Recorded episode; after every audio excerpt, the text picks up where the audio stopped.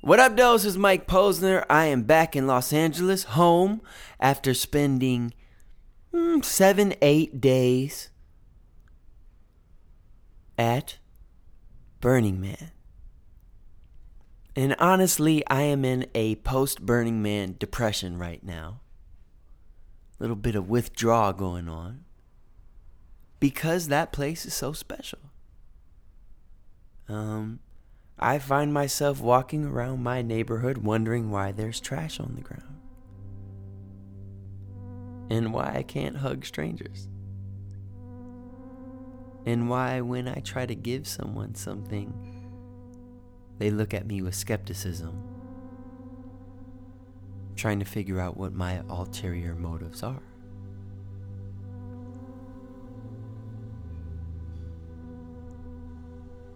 Why I can't tell strangers I love them. Imagine a society where not only is there no trash, there's no trash cans because everyone takes care of their own trash. Everyone picks it up. Imagine a place where you can hold out an empty cup to any stranger and they will literally fill it up with whatever they're drinking. Imagine a place where you can open your arms and someone's gonna hug you. People you never met before.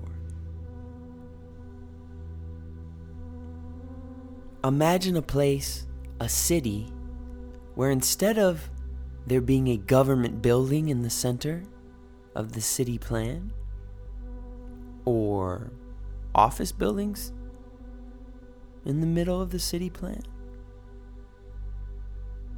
there is artwork.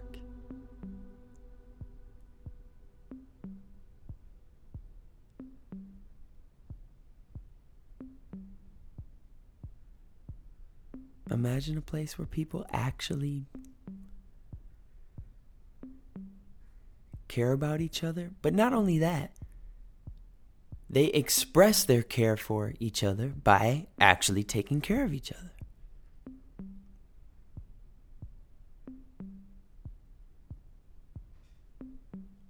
Imagine a city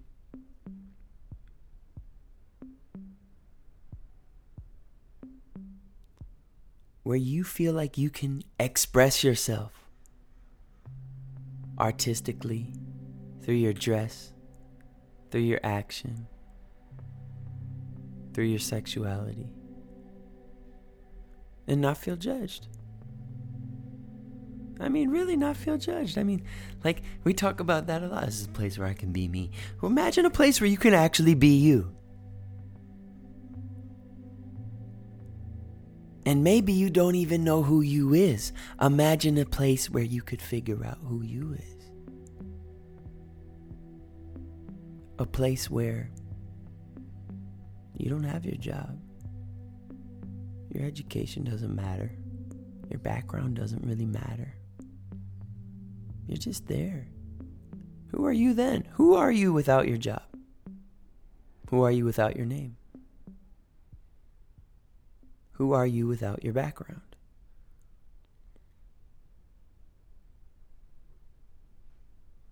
If no one around you cares about any of those things,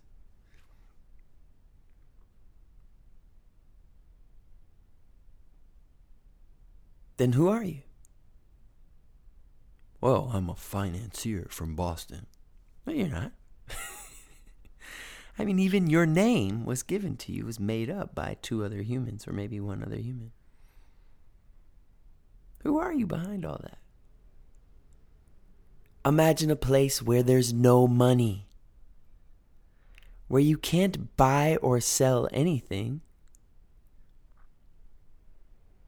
but you've taken it upon yourself to have everything you need. And so people are just giving things to each other all the time to be nice, not to get something in return. Imagine a place where everyone has thought about something to give to others.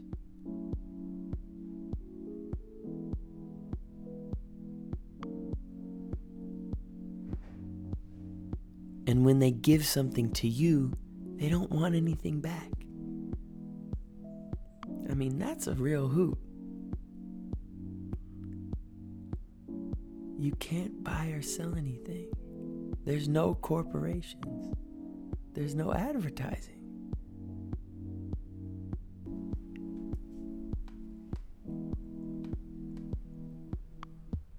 Your self identification as a rich person or a poor person or a middle class person, eh, gone. It's tough to imagine a place that encompasses all these things.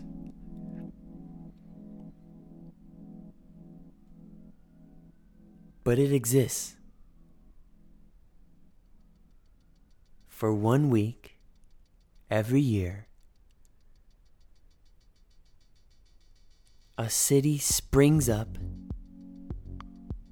in the middle of a Nevada desert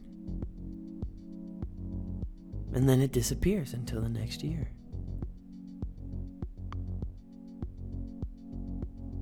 And it encompasses all these things. It is all these things that I just referred to and more.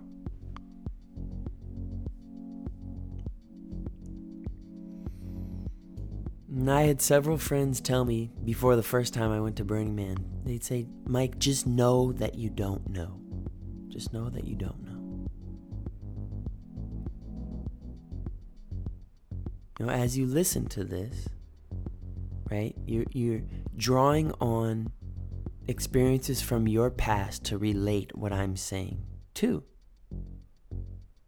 Right? Oh, so this was kind of like that music festival, or this was kind of like that weekend at Joey's when whatever happened. But all of those things, the idea you have in your head about Burning Man right now is based on a million things that are not Burning Man, right? That's the interesting thing. So,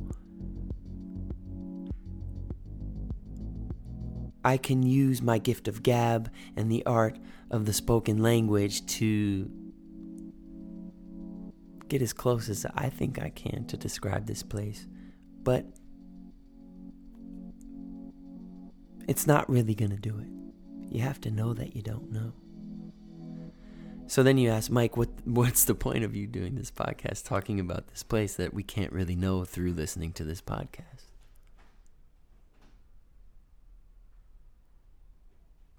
Well, as you know, the title of this podcast is What Does This All Mean?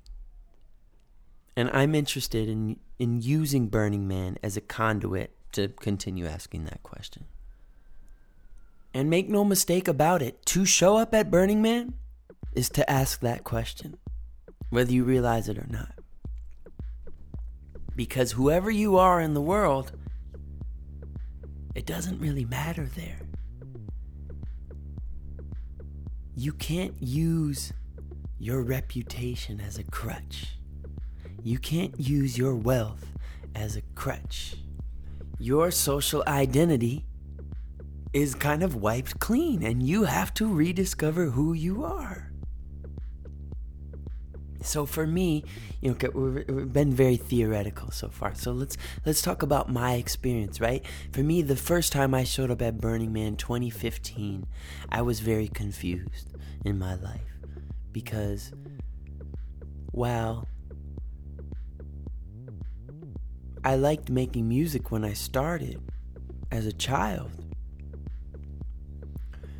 here as a 27 year old, every time I'd make music, I'd get rewarded with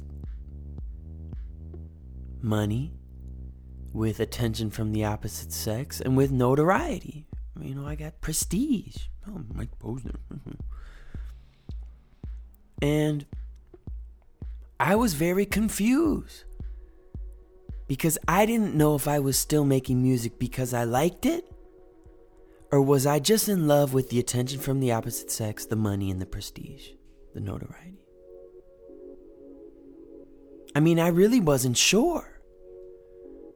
Am I wasting my life? Am I selling out? Am I just doing this because people like me when I do it?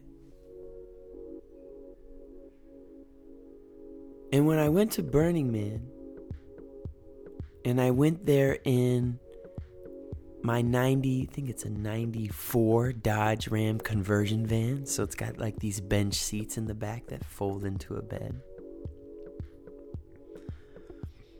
And I had a long beard at the time, as I do now. People didn't know who I was there.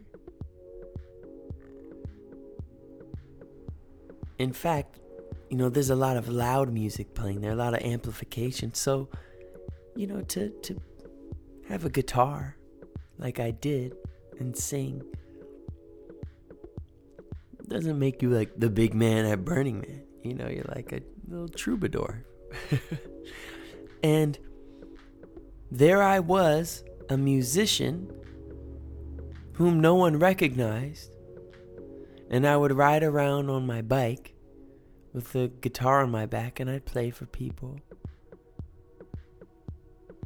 And I received the gift of knowing that I still love music for music.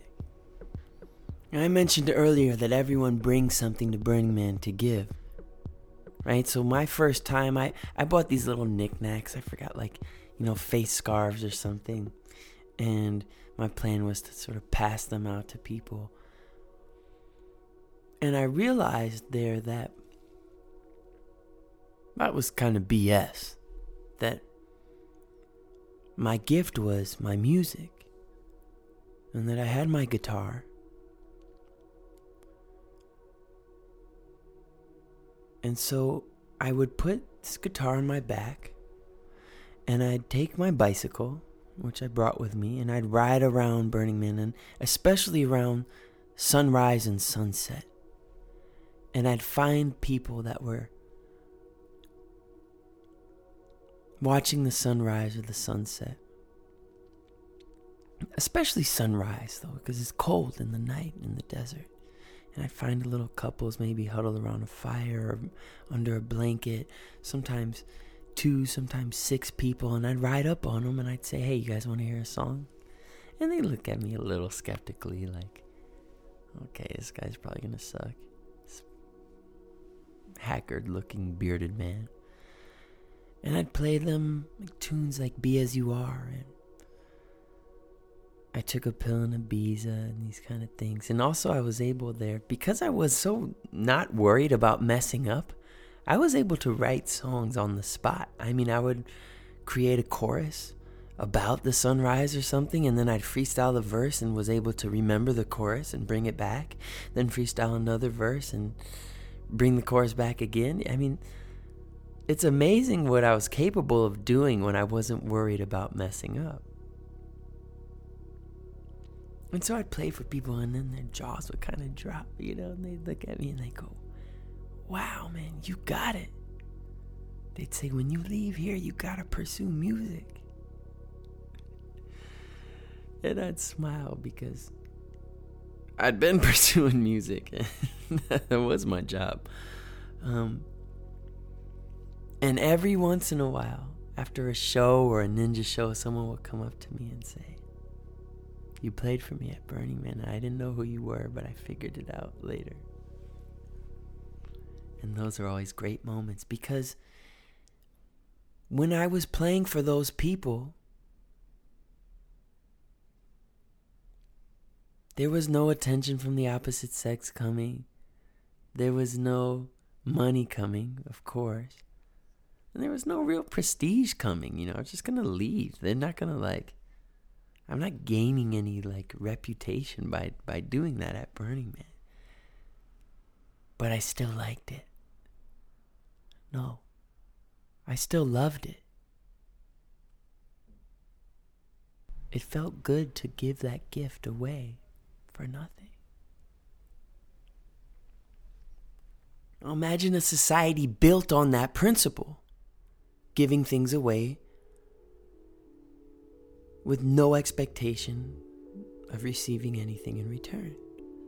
That's a common misconception about Burning Man because people know that there's no money there. You can't buy or sell anything, so they assume, and people would tell me all the time, oh, so it's a barter system. It's not, it's explicitly not a barter system. it's a gifting system. And the difference is when you barter with someone, you give them something and they give you something back in return. In a gifting system, you give someone something with no expectation of getting anything back in return. And boy, what a difference that is. And it's a trip at first because the first time someone gives you something, at least for me, someone gave me this necklace they had made, that they had made a bunch of to give out to people. And they gave me this necklace they'd worked hard on. And immediately I felt this urge within me in my gut like I was in debt to them and I need to give them something back. And I dealt with that, you know, for days there. Just learning how to receive, just learning to say thank you, and really feel gratitude of a necklace or whatever the gift may be the drink, the candy, the food, the shade, the hug whatever it may be, whatever that person is gifting, the piece of art that they made. And that's a whole nother topic. The art is breathtaking. Now, there are people there who spend their whole year making an art piece for Burning Man.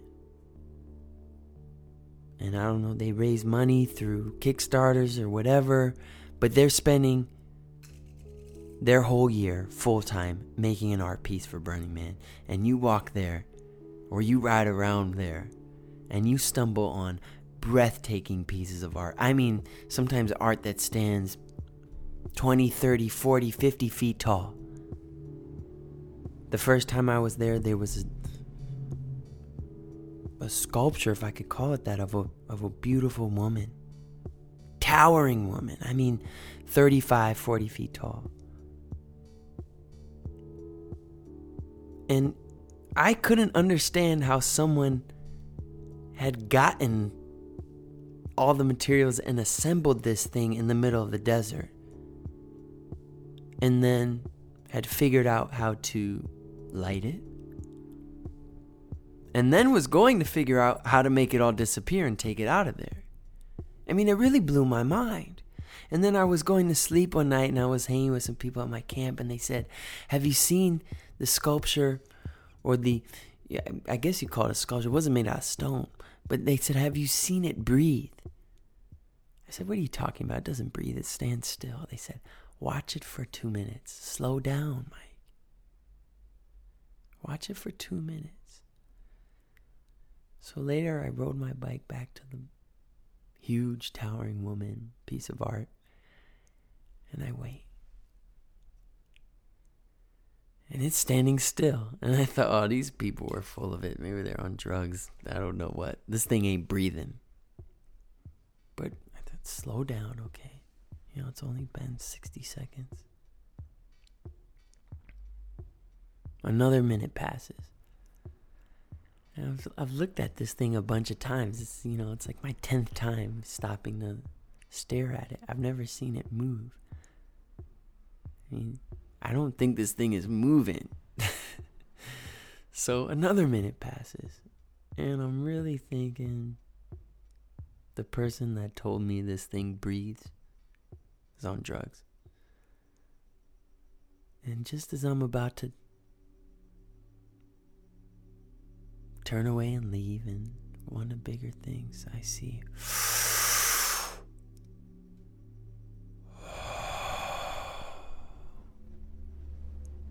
this entire piece of art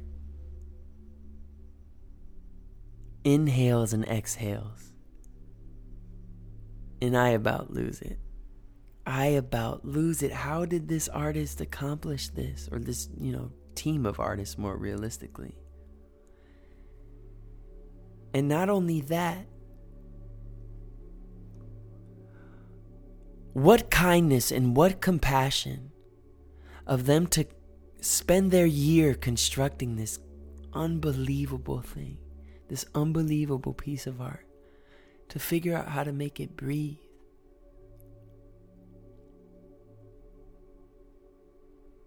And to receive no accolade whatsoever for it.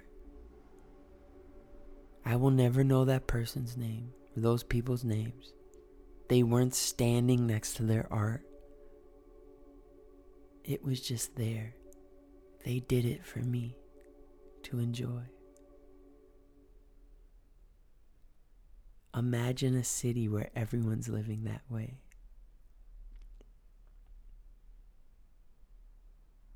And that's the thing about caring about other people is you say, oh, you know, you should take care of other people. Well, it seems like this huge, huge imposition on your life, right? Well, if I'm taking care of all these people, I'll have no time for me.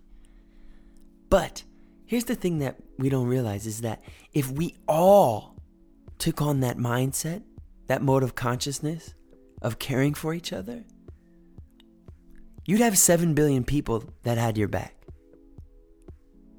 Does that sound like an imposition on your life or a huge proponent of your life? A huge support system in your life? Well, the tricky thing is, if I take on that mode of consciousness, that way of being, and others don't, I get burned. And that's true. And it happens, it's happened to me. I'm sure it's happened to you. But we can't let our fear of getting burned scare us away from caring about others.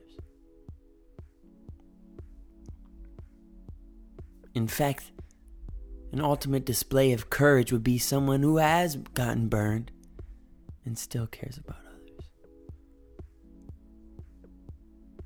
I mean, these are the these are the traits of the great humans.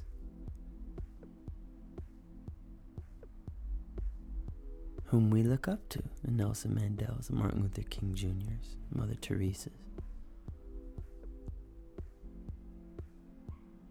You think their giving was never preyed upon? That their kindness and care of others was never subverted by other people? I'm sure it was a million times over. But they continued to give their time, their life to other people. And so I've digressed a little bit. But one of the biggest gifts, okay, was realizing that, okay, we have our democratic system, our capitalist system. But here's this little oasis that exists within, right? Burning Man is in America. So it's out of our system that Burning Man was created and, and grew into what it is today. But it's sort of this oasis where instead of the hundreds and thousands of laws that we have, there's 10 principles, you know, like radical self reliance is one of them. These are created by the Burning Man organization. Radical self reliance, you take care of yourself so, you know, you're okay. You have enough water, you have enough food, you take care of that. Leave no trace is one. And I mentioned this earlier. This is f- remarkable thing about Burning Man. There are no trash cans anywhere. And when I say that, I bet you think, oh, so there's trash everywhere. Quite the contrary. In addition to there being no trash cans everywhere, no, excuse me, no trash cans anywhere, there is no trash anywhere. Because everyone picks up after themselves. And every once in a while, you'll see a little piece of loose trash, a, zip tie, piece of rebar, and you just pick it up. You put it in your pocket, and you put it in your trash pile, which you are going to take in your car out of Burning Man.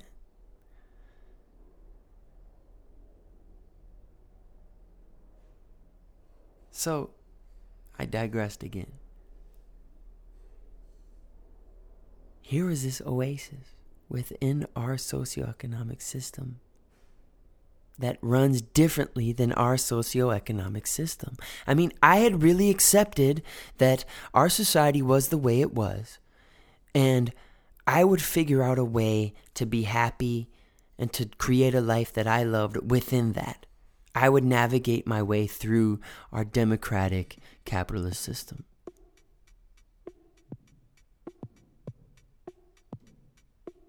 But maybe that's not the best system.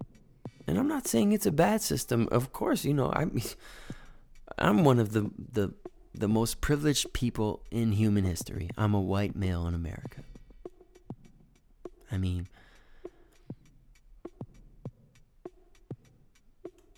I it's a good place to live how I live, right? I have water, I have food. I'm not persecuted. I'm not complaining. But this isn't a knock on our system. This is just inspiration that it could be even better. I mean, here's this place with, like, you know, instead of our thousands of laws, there's 10, and it works pretty damn good. I would even say it, it maybe works better. You know, here's the question if, if, I had to pick whether to raise my child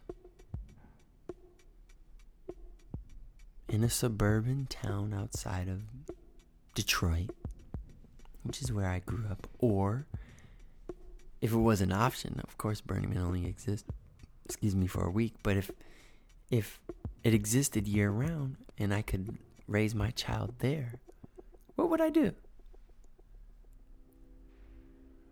And it might sound crazy, but I think I'd I'd pick Black Rock City. I'd pick Burning Man.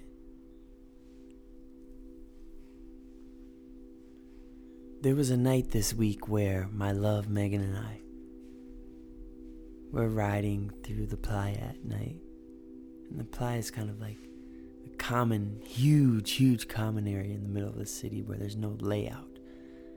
There's just haphazard art and people riding bikes and um, the only kind of sign of direction is the the huge man, the huge burning, the man that will be set on fire at the end, as a guidepost. And we came upon another piece of artwork. This this tree made out of metal and stained glass and wind chimes. We said, "Hey, there's the tree. Let's go to it." So we come upon this tree, and there's sort of uh,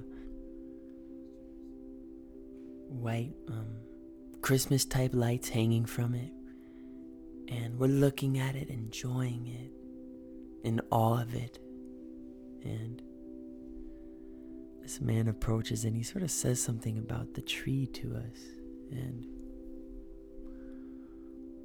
Megan asked, Did you, are you the artist? And he said, There's 60 artists that worked on this. And this wasn't a towering thing. This was a, you know, it's probably 15 feet tall. It was beautiful, but it wasn't huge. Just to contrast with the, the woman piece of art that I referred to earlier. And he told us that 60,000 man hours went into the making of this tree. And this wasn't a gargantuan piece of art like the the woman that I described earlier. This was, you know, it's maybe 15 feet tall. I mean, it's beautiful, but it wasn't that big, and 60,000 man hours went into it. He said there were 60 artists, a team of 60 that worked on it. I mean, apparently a thousand hours each. and as this man is telling us these sort of background facts about the tree, which, you know, the tree is designed after an actual tree that's 4,800 years old. And the point is, you know, what does that mean actually to be alive? And, you know, how does, how do you deal with time, you know, given the fact that this thing is that old?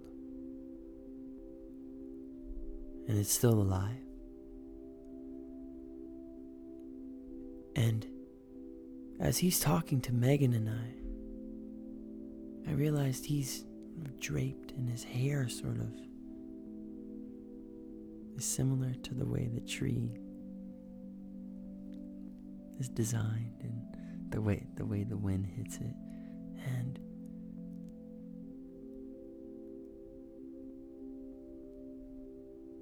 he's draped in the same lights that are draped around the tree. And I realize that this artist, this man, is a part of this art piece. And he doesn't know it. He's just standing next to it, making sure that really he's there because there's fire involved, and because there's fire involved in the piece, he has to make sure it's safe. And as I walked away, I looked back over my shoulder and I saw this man with this this tree, piece of art that was much bigger than him.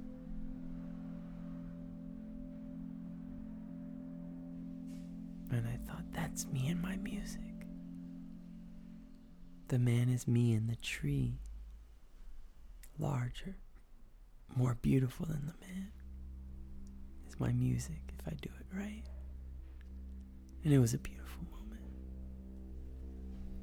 Now, I shouldn't leave out that Burning Man is hard. And you're going to be in the desert for a week.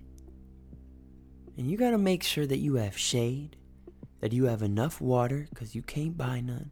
You have enough food because you can't buy none. And people will share, of course, you know, with you, but you don't want to show up and not be prepared. And so, one of my favorite parts of Burning Man is, you know, I, I find myself doing manual labor. You know, we show up and we have a camp that we camped with this year called the Hanging Garden. Shout outs G745. Shout out Jen. Shout out G. Shout out all the homies. Oh, Miguel, Dean, Kim, Christian, everybody. Whitney, Sarah. Okay, okay, okay. There's more. But Paulina. Oh man. Um Miyoshi. Um and our camp we have a we have a shade two big shade structures that we build that other people can crash in you know when they're tired and we put pillows in there to to protect from the sun. And you also get there and find myself I'm hammering rebar in the ground and I'm hanging lights you know I'm rigging things and you know when the generator on our little conversion van breaks I'm out in the back messing around with the, work gloves on and you know building an outdoor shower and you know, these are things that, you know, I don't do. Everything's done for me. Mike Posner on tour, it's like, dude, if I say I want some almonds, it's like it's scary how quick the almonds show up. And honestly, I get spoiled. I get spoiled. And it's something I have to worry about because I don't want to become so detached from reality that I can't relate. And it's not a fun existence. And I worry about that, you know, to the people that are listening to this, which are, um, which are you, you know, you're listening to this. Um, I don't want to get so far up in a castle somewhere that what I have to say doesn't relate to you. And I want to stay in touch with my own humanity. And I I can't tell you. I I love putting the bike rack on the back of the car and you know driving out to Utah the first time and taking the spare tire off the back so there's there's room for the bike rack and when the bike breaks all the time, you know, learning how to get the chain back on and you know, oiling the pedals and things like that and changing the lights out on Megan's bike to make sure she's good. You know, these kind of things are just I feel good doing them. But they're hard sometimes. We're out there in the desert. I mean, it's north of 100 degrees. We're working hammering, you know, and then we take it all down. It's got to disappear and, and, and go out, leave no trace. Um, but going through that together with 80,000 other people it brings you closer together. I mean, you know, think of anything hard that you've gone through with someone else. That person's your brother or sister now. You went through it together. Um, the Burning Man's hard, and the weather's hard. But when you make it through there and you have that as much fun as you do, you you accomplish something. You know? And going there with my partner Megan, that was a thing too you know, I sort of knew going in. It's like we it's a new relationship. We're to come out of here like hating each other or very, very close. And our relationship will be in a new place. And it was the latter. Thank God. Um, and, you know, one of the common sayings you hear at Burning Man is you don't get the burn you want, you get the burn you need. You know? And so sometimes it's not always easy out there. You have trouble in the heat, etc. But you learn about yourself. And one of the things I learned this year is that I get a sort of subverted pleasure out of helping other people. And sometimes I'm not actually helping other people because I care about them, it's because I want to be seen as the helper.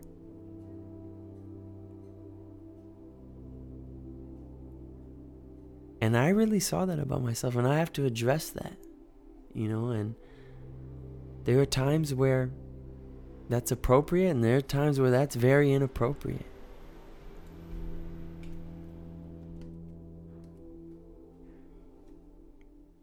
You know, and that's about looking good. I would put looking good before someone who I really care about. You know, and that makes no sense.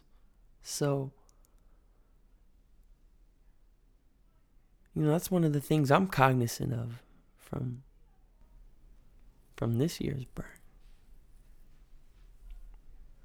And so there are a couple ways I want to end this episode. One is you know, I neglect I neglected to mention this at the beginning of this episode. But I was back at Burning Man really because my father died. And I've you know, this is a theme of of this podcast in general and of, you know, this question, what does this all mean? Because when my father died, I realized as you've heard me say, I had a list of things that I was going to do when I was done doing what I have to do. And you probably have one of those lists. And on my list, you know, were some of the things I've talked about, you know, spending a week alone, doing the landmark forum. And also, it was going back to Burning Man because when I did Burning Man the first time, I remember saying, I wrote it on Instagram, I looked at it. This was the best week of my life. So why haven't I gone back? Oh, I'll have time to do it later. No, you don't have time to do it later. You don't know how much time you have. And this is your life right now.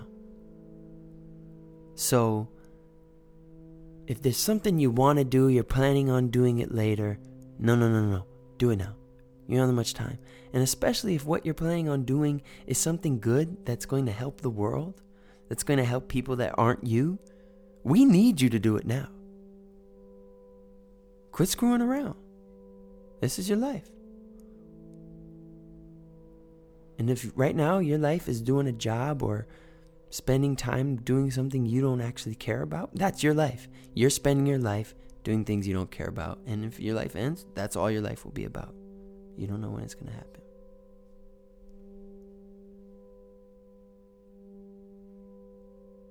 So that's one. And that's one ending note. And the second thing is what can you dream of? I mean, it, look, these these I don't know who these people are that created this thing. I've watched the doc. I don't know much about them, but like this was started by people like you and I. And they created a, uh, you know, people always say it's a music festival. It ain't a music festival. It's a city. It's a civilization that works on different basic principles, different tenets than our society works on. And in my opinion, works better. If they could dream that up, what could you dream up? What could you create? What could I create?